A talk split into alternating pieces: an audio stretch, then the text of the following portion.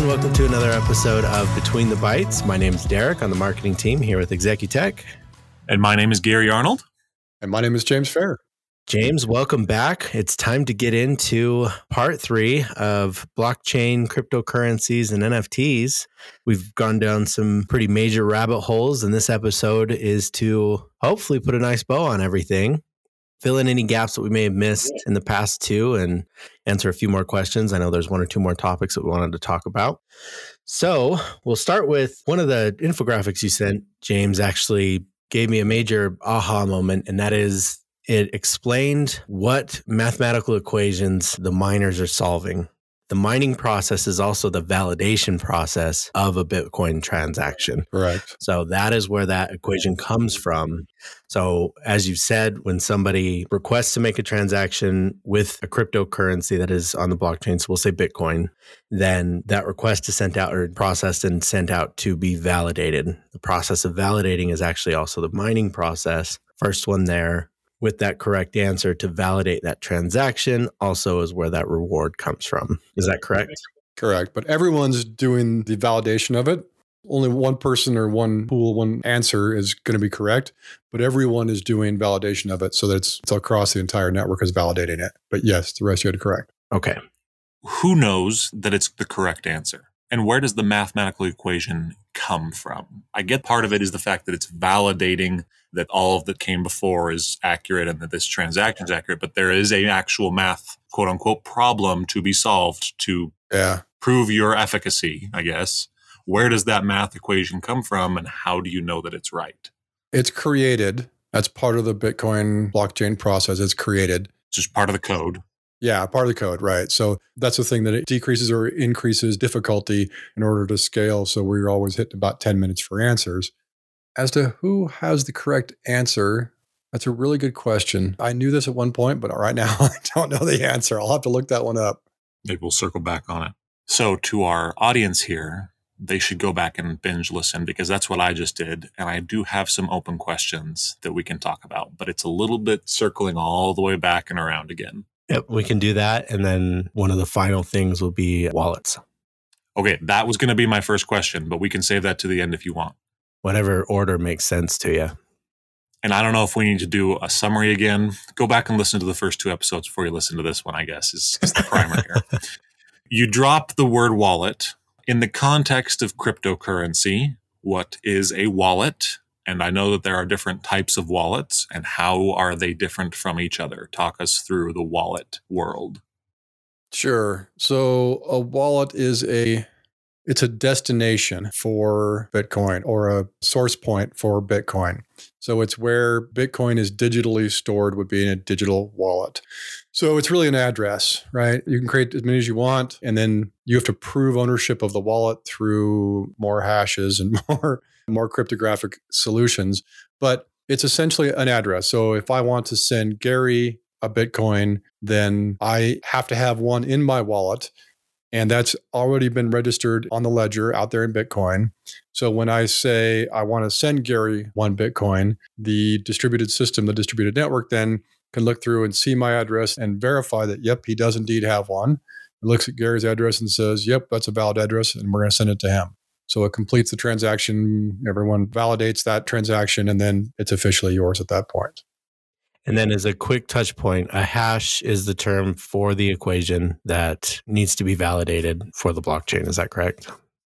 That's part of it. So it is a S H A two fifty-six hash, but it, hash is also, so just so we're not confusing things too much, or we're adding to confusion, a hash is also the, so on the previous block, we have, you know, things like sender, the receiver, the amount, things like that. All that creates a hash, a single long hexadecimal string that then we can use to validate the information inside that block. So the block contains a certain amount of information that gets you a long string of characters and numbers, which then is the hash or the validation of that block. So and that gets included in the next block. So each block has the previous block's hash in it, so that if any block is changed, that shows up, right? Because it's no longer valid. So you can't solve the block from the hash, but you can derive the hash from the block. So it's pretty easy to tell if it's valid Ooh, there's more rabbit hole.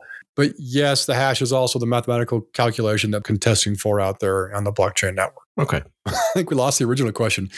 We got to get back to wallets, but I have another one. Okay. Okay. This is more of like a maybe fun fact trivia question, but like if a single transaction represents one block on our blockchain, there have been so many transactions over the thirteen years of the existence of Bitcoin. Sure. How big, and I guess how much actual space does the entirety of the ledger, which is the blockchain of, let's say, Bitcoin, how much space does it take up? It's huge now. And to be clear, it is not one transaction per block. There are many, it's combining many transactions into a single block on there. So it's not one per, but it's it's really good size. You know, that's a good question. I believe it's in gigabytes now. Let me look it up. And if you are a miner or you have mining machines or whatever, each one of those needs to store the entirety of that, let's say, four gig block. Who knows how big it is? Or maybe it's sixty. I mean, maybe I'm way underestimating it. two hundred fifty gigabytes. two hundred fifty gig block.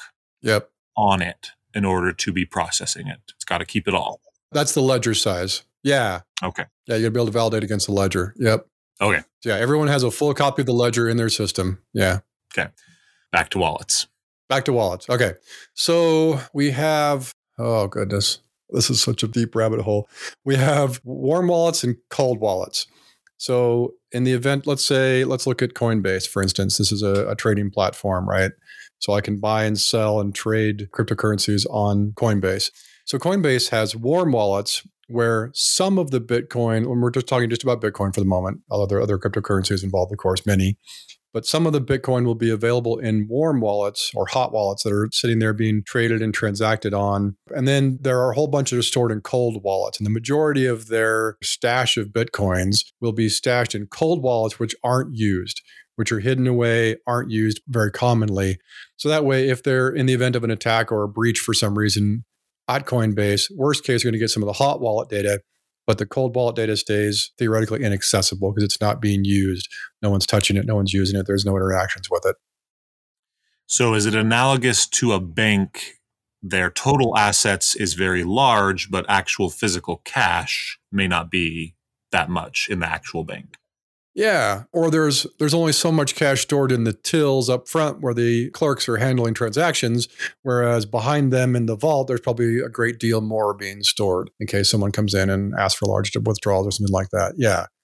A little bit more of a fundamental question. A wallet is basically a storage locker for data. Yep. The data that is the representation of a Bitcoin. Is there a name for that representation of it? Is it a key? There, there's a term key that's floating around.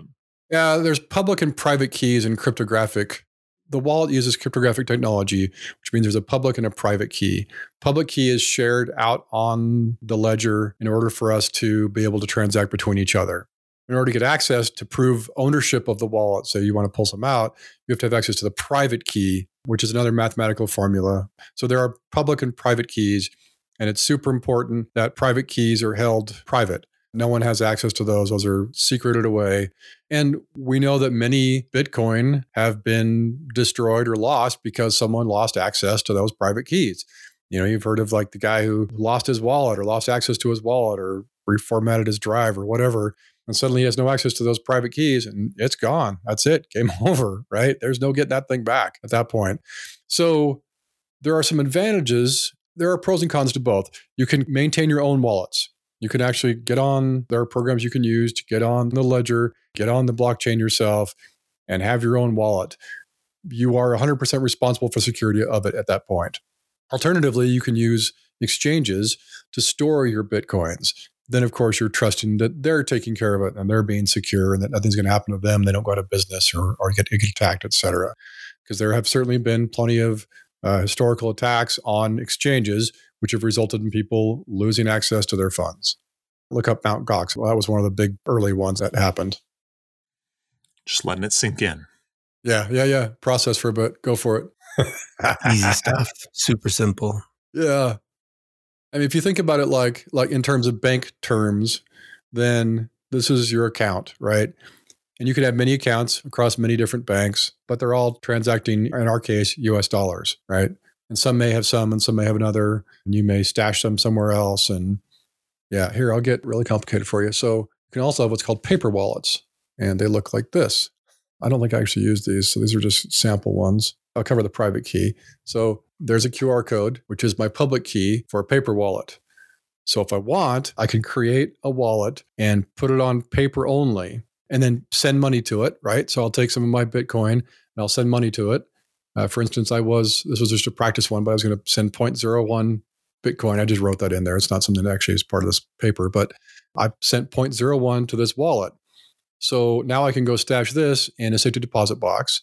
And at some point in the future, if I wish to withdraw it, I can get back, pull this thing back out, use the public key and the private key, which is a Q R code underneath my hand here, and interact with the ledger again.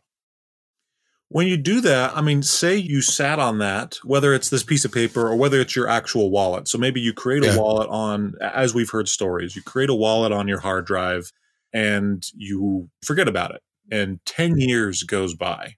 You still have Bitcoin on that wallet, but you need to then get hooked back up to the internet because your ledger will be ten years old. So will you have ten years worth of ledger to then fill in before you can start transacting again? Yes, but it won't really, it won't matter because this is all accessible. The, I can pull up any block anywhere along the ledger. It'll be like saying I pull out my ten-year-old bank account and say, hey, I want to, I want to cash this in. And unlike a bank, which may say it's been too long, we already got rid of your account, it's on the blockchain forever. So yeah, and it's happened. In the past, there have been, for a while, people were giving out rewards like, oh, I'll give you a couple of Bitcoin for a reward for joining our, or winning our contest or for participating in this. And people have forgotten about it. And then years later, they go, oh my gosh, this thing's worth, you know, couple of Bitcoins were seventy-five thousand dollars suddenly, or eighty-two thousand dollars as it is right now. So yeah, suddenly they've cashed in, doing quite well for themselves. I don't want to go into it, but I do. I have read some articles and some podcasts, and maybe we can plug them more officially somewhere, but that talk about people who have specialized in tracking down lost Bitcoin wallets or getting back into them, which is a whole, it was, wow. Didn't understand half of it, the resetting, the blah, blah, blah, to root this. And I, I mean, it was just so much. I'll send it to you, James. You can appreciate it. Uh, okay. But anyway, it, it's a whole thing, right? Sure. The other one, I recommend going and back to listen to any Reply All podcast episodes. They talk about crypto, and one of them is about the creation of a new coin. It's bananas, the steps that they take to ensure that the original hash, I might be saying this wrong, or the original key that starts the whole new cryptocurrency is completely obfuscated. There's no way of right. ever knowing it whatsoever. There's so much randomness to it. They literally like, they're typing out random strings of words, but they cover their hands with a cardboard box and just pound on the computer for like five minutes. So it's just a random string of stuff that nobody could ever get. Anyway. Yeah. Called a Genesis block. That's the very first block in a blockchain. Yeah. That's probably a little too deep for us right now. I want to take a couple steps back. You mentioned exchanges. Yes. And Coinbase being one of them. And again, just confirm to me, Coinbase is both an exchange, like a stock exchange where you can trade Bitcoin to another crypto or actual, you know, U S D cash to Bitcoin or whatever. Yep. But it's also a wallet for each of its users. Yeah, they're going to give you an account where you can store things like U S dollars or Bitcoin or both. Yes. In fact, it has some more advanced features and it's been a matured product. Now they offer what they call a vault. So you can, let's say you have five Bitcoin. You can take four of those Bitcoin and put it into a vault and then set parameters around that to say, okay, when I request access to that vault, it requires two people to approve it. It requires a forty-eight hour wait time, things like that. So that you can... Strongbox style. Yeah, exactly. Limit access to that thing. Yep. Now, I just use Coinbase because it's it's a U S-based exchange and one of the first and one of the biggest. And this might be a little bit too much. We can go into a whole episode about finance, but investing in general. Sure. What are your one oh one both tips and cautionary things to look out for when it comes to investing in crypto? So the first thing we have to say is that we are not investment advisors, and this is not investment financial advice, just to be clear. Uh, yep, gotta, there's a disclaimer. It's important in there. I do believe we've seen it go up nearly every year, right? There's a, definitely a trend from when it was two hundred dollars or less to where it is now. At one point last year, it was around the sixty thousand dollars range. So I do believe in investing in cryptocurrencies. There's a lot of debate. I know a lot of financial institutions and a lot of financial advisors won't touch it. It's too volatile. they have a concern that they're not sure which cryptocurrency out of the hundreds or thousands out there will reign supreme when this all shakes out. So many of them will avoid it altogether because they're concerned about that. I, it's pretty evident to me. I've been in tech a long time. It seems to me, who knows? Who knows what the future looks like? That Bitcoin is the original, and Ethereum, which has been one of the earlier ones and seems to be one of the most robust ones and is a platform for many other technologies, are going to be two of the strong contenders for a very long time. So I do believe in investing in Bitcoin and have done so personally myself. If you want to get started, then yeah, you go to, if you're a U S citizen, you go to coinbase dot com, you sign up for an account, you tie in, you, you send it money. You can wire money, you can use a credit card, there's a transaction fee, you can tie it to your bank account, however, but you must somehow fund it. And at that point, then you can go in and you can buy Bitcoin with it. There are easier and harder ways to do it. The easiest way, they offer a very slick way. You could just, I want to convert this much money to Bitcoin, and you buy it. And it can be as little as two dollars, as we talked about before the show. The more advanced way, if you're a trader or you're familiar with buys and sells and that kind of thing, is they have a, an actual trading interface you can use, which is a much more advanced platform for actually doing trading. And you're going to get more Bitcoin for your dollar because it's not, it's not a hands-off approach, but it's just like any other trading platform. It's complicated and requires some know-how, that's for sure. Does that answer your question? Do your research before you dive in. Yes. Yeah. We touched on this, I want to say it was in the first episode when we initially talked about blockchain and how the blockchain technology itself, divorced from any cryptocurrency, can be used for companies trying to advance their logistical needs or whatever it may be. Yeah. But I think there's some scenarios that have, I've seen in the news where they will use both blockchain and a cryptocurrency for funding or for investment for their business to raise capital or whatever it is. And we touched on it a little bit, but I want to just go reiterate a little bit, maybe go a step deeper. Why would you do it that way? Why would you go about blockchain and cryptocurrency if you are a new company trying to get funding? Well, if you, in the event of a developer, let's say I believe I'm going to invent a blockchain that is easy to roll out for other companies, and I'm going to prove it. So I have a token that's associated with that. And that is the token that we're exchanging back and forth. That's what a Bitcoin is. That's what Ethereum is. It's a token. So at that point, I can offer an what looks like an I P O. It's a an initial coin offering. It's an I C O actually, but it's the equivalent of, an, of a business I P O. And I can say, we have this company that we're going to fund. We're going to do it through coins. And if there are buyers or believers, they're going to invest their money in buying those tokens, believing that the value of them will go up in the future, just as a stock would as well. That's kind of the short answer. Advantages being that that doesn't give you, as an investor, actual ownership over the company. Right. And I say that's a, an advantage as the founder of the company. I'm not giving away any kind of ownership per se. Disadvantage being that it is, of course, perception-based. Yep. But, you know, so is everything else. Again, it's supply and demand, like everything else out there. I will do a pretty big caution on I C Os. If you're not familiar with them, it's a very volatile and risky investment option. Some of them have done really well. Many of them need to research the company, right? Some of these companies will take, we're going to take ten thousand of these and then we're going to give one hundred away to people. That's serving them, not anybody else, right? That's raising the value for them and making them money. I think more serious investments, or I C Os rather, would be about, we're going to hold a reasonable amount, or we're all going to mine just like everybody else is. And whoever gets the most gets the most, and it has nothing to do with anything else. So, yeah, I think it doubles down on the risk when it comes to I C Os and investing in businesses in general.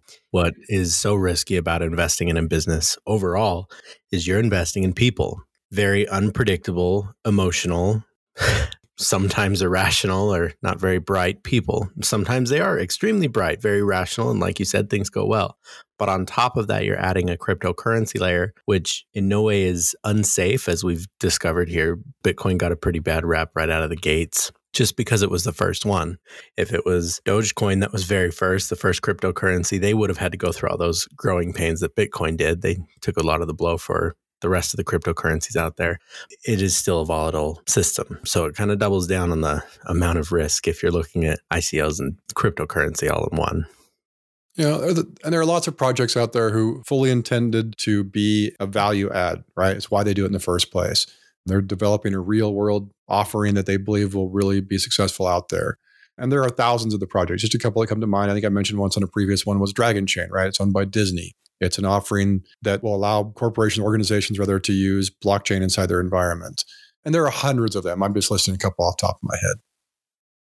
The last thing I wanted to bring up, maybe not the last, we'll see where it goes, is a little bit of the elephant in the room. And that is the additional layers of concern. We've talked about some of the volatility and just general investment risk. That's just the name of the game when it comes to your money. But there's been concerns around the environmental impact of cryptocurrency, Bitcoin and the rest. What does that mean? What does that entail? And how concerned should we be? It is real. I mean, if we consider, you know, in, in the previous episode where I talked about my ridiculous power bill, we're burning through electricity, right? There's no doubt about it. And these mining rigs, that's what they're doing, is they're burning, they're converting electricity into number crunching, into heat, really is what they're doing. Electricity into heat. So we're producing a lot of heat, but we're burning through a lot of electricity. So it depends on how that electricity is created can have an environmental impact. Yeah, if we're burning fossil fuels to make electricity to run these things, then we are literally having an environmental impact. There are some arguments counter to that. For instance, well, yeah, so are the thousands of servers every bank is using in their data centers, right? How is that any different? And that's also true. And there are plenty of mining organizations who are set up in places like hydro dams and using wind and solar and other things to offset some of that. So yeah, it definitely has an environmental impact that, we, that can't be ignored. And that is a, it is a concern. I don't know whether it uses more or less than banks, but it is definitely burning through a lot of power. I can attest to that myself, having run only two of them and have ridiculous power power bills. Yeah, it's it's expensive and it takes a lot of electricity. You know, these folks are doing mining, even a small mining farm will spend ten, twenty, thirty thousand dollars a month on power. That's a lot of power we're drawing for that thing. So that has to come from somewhere. A big risk, or kind of one of the bigger differences, is the fact that with Bitcoin, it is all inclusive. Anybody can do it, right? Which means anybody can do it. If there's nothing to stop somebody, unless it's a neighbor who gets sick of the sound, there's nothing to stop somebody to get a bunch of gasoline generators and start running those to power some of these miners. You know, there's just nothing. I mean, it wouldn't be cost effective. It'd be pretty dumb, but right. Someone could still do it. Run six gasoline generators to power one miner. Now, if J P Morgan Chase started having gasoline generators outside their building to power the cooling for their server rooms, that would raise quite a bit of uh, opinions in the public eye. So there is a lot more that a, any organization has to answer to than an individual. That is kind of the risk there, is some people are a little crazy. Yeah. You know, and again, and I'm not taking sides here. I am pro crypto, as it's pretty evident. But, you know, if we consider every branch of a bank and every employee using a computer and all the servers and all the lights and all the air conditioning to run those branch offices everywhere, those are all using power, right? How does that compare to a crypto farm? I don't have that answer, but we're all using power. There's no doubt. The counterpoint I will make, James, yeah. Playing devil's advocate here, not Please. That we're getting into a full-on debate here, is that... No, no, no. Let's do it. J P Morgan Chase is processing billions of transactions daily. Right. So yeah. The, just the volume of transactions through our mainstream infrastructure, Visa, Chase, MasterCard, is just astronomical.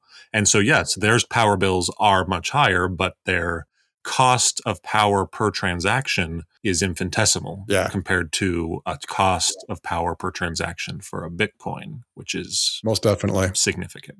But then you have to go deeper of how much time do people spend in a car driving to the bank? You can't drive to the Bitcoin bank. Someone wants to take their sixty-seven Ford down to the bank. That's not very green. the, the good place and the point system. There's no room for uh, actually doing good here. Every action has consequences. I mean, we're all terrible, and our very existence as human beings is oh, destroying boy. the planet. Our, our business podcast went philosophical, folks. Stay with us. Environmental podcast is next. Whew. You used the word, this is just, again, closing up little loops from the previous two episodes. I think it's pretty self-evident. You used the phrase tokenize. Yeah. And I think that goes back to the act of using a cryptocurrency to build your whatever you're trying to build. And that's because a token is another word for basically a cryptocurrency. Is that accurate? Yeah. Cryptocurrencies are tokens, yes, for sure. So saying you're going to tokenize something is basically you're just going to add cryptocurrency to the mix. Tokens are a representation of an asset, not necessarily the asset themselves. So for instance, Tether is a representation of U S dollar in a one-to-one ratio. This is a very efficient means for cryptocurrency traders to move in and out of things like Bitcoin without having to convert back into U S dollars and take that percent hit for doing that every time. So I can convert my Bitcoin into Tether when I believe the price is going to go down and reverse that process when I believe the price is going to go up. I never had to go back into U S dollars to do that. That's what a token is more used for. But the Bitcoin itself is also a token. It's a coin, really. It has value, right? Whereas Tether has is based on something I can trade it for, in theory. Look, we're three episodes in. We're almost two hours into this discussion around cryptocurrency. There's, of course, way deeper we could go, but uh, we'd have to start learning actual I T and coding at this point, and I don't think our audience wants that either. So, right, right. Hopefully this has been a helpful primer, uh, explainer, so that uh, I feel a little more educated to talk about it with maybe some friends or colleagues. Hopefully our audience feels the same way. Derek, any you know open-ended threads that we need to close off? No, I think we touched on them all pretty well. Hopefully we answered more questions than we created. You never know. James, any closing thoughts on crypto and Bitcoin as we close out this mini-series? You know, we touched on the investment aspect of this. And so, and I'm not trying to push my own opinion by any means. Everyone has their own version of what this looks like. But this feels to me as a technologist, much like the internet did in its infancy. It was cumbersome. People didn't know how to use it. It was hard to get to. And then it took off and we're all using it. I suspect that we're going to be down a similar path here. So I do encourage the people that I, you know, friends and family that I talk to, to to invest something. I'm not saying get crazy about it or spend the money you don't have, but if you got a little extra, throw some in Bitcoin, because who knows what the future is going to look like. One day you may pull it out, it may be worth a lot more than it is right now. I'll leave it at that. Diversify. Always sage advice. All right. Well. Excellent. And on that fun thank note. You for the, yeah. Thank you for those who stuck around. Three episodes into crypto. We hope it's been enlightening. And I don't know, I had fun. So I hope everybody else did too. Yeah. And that's it for this week. And we will catch you again next week. Thanks, guys. Thanks, everyone. See ya.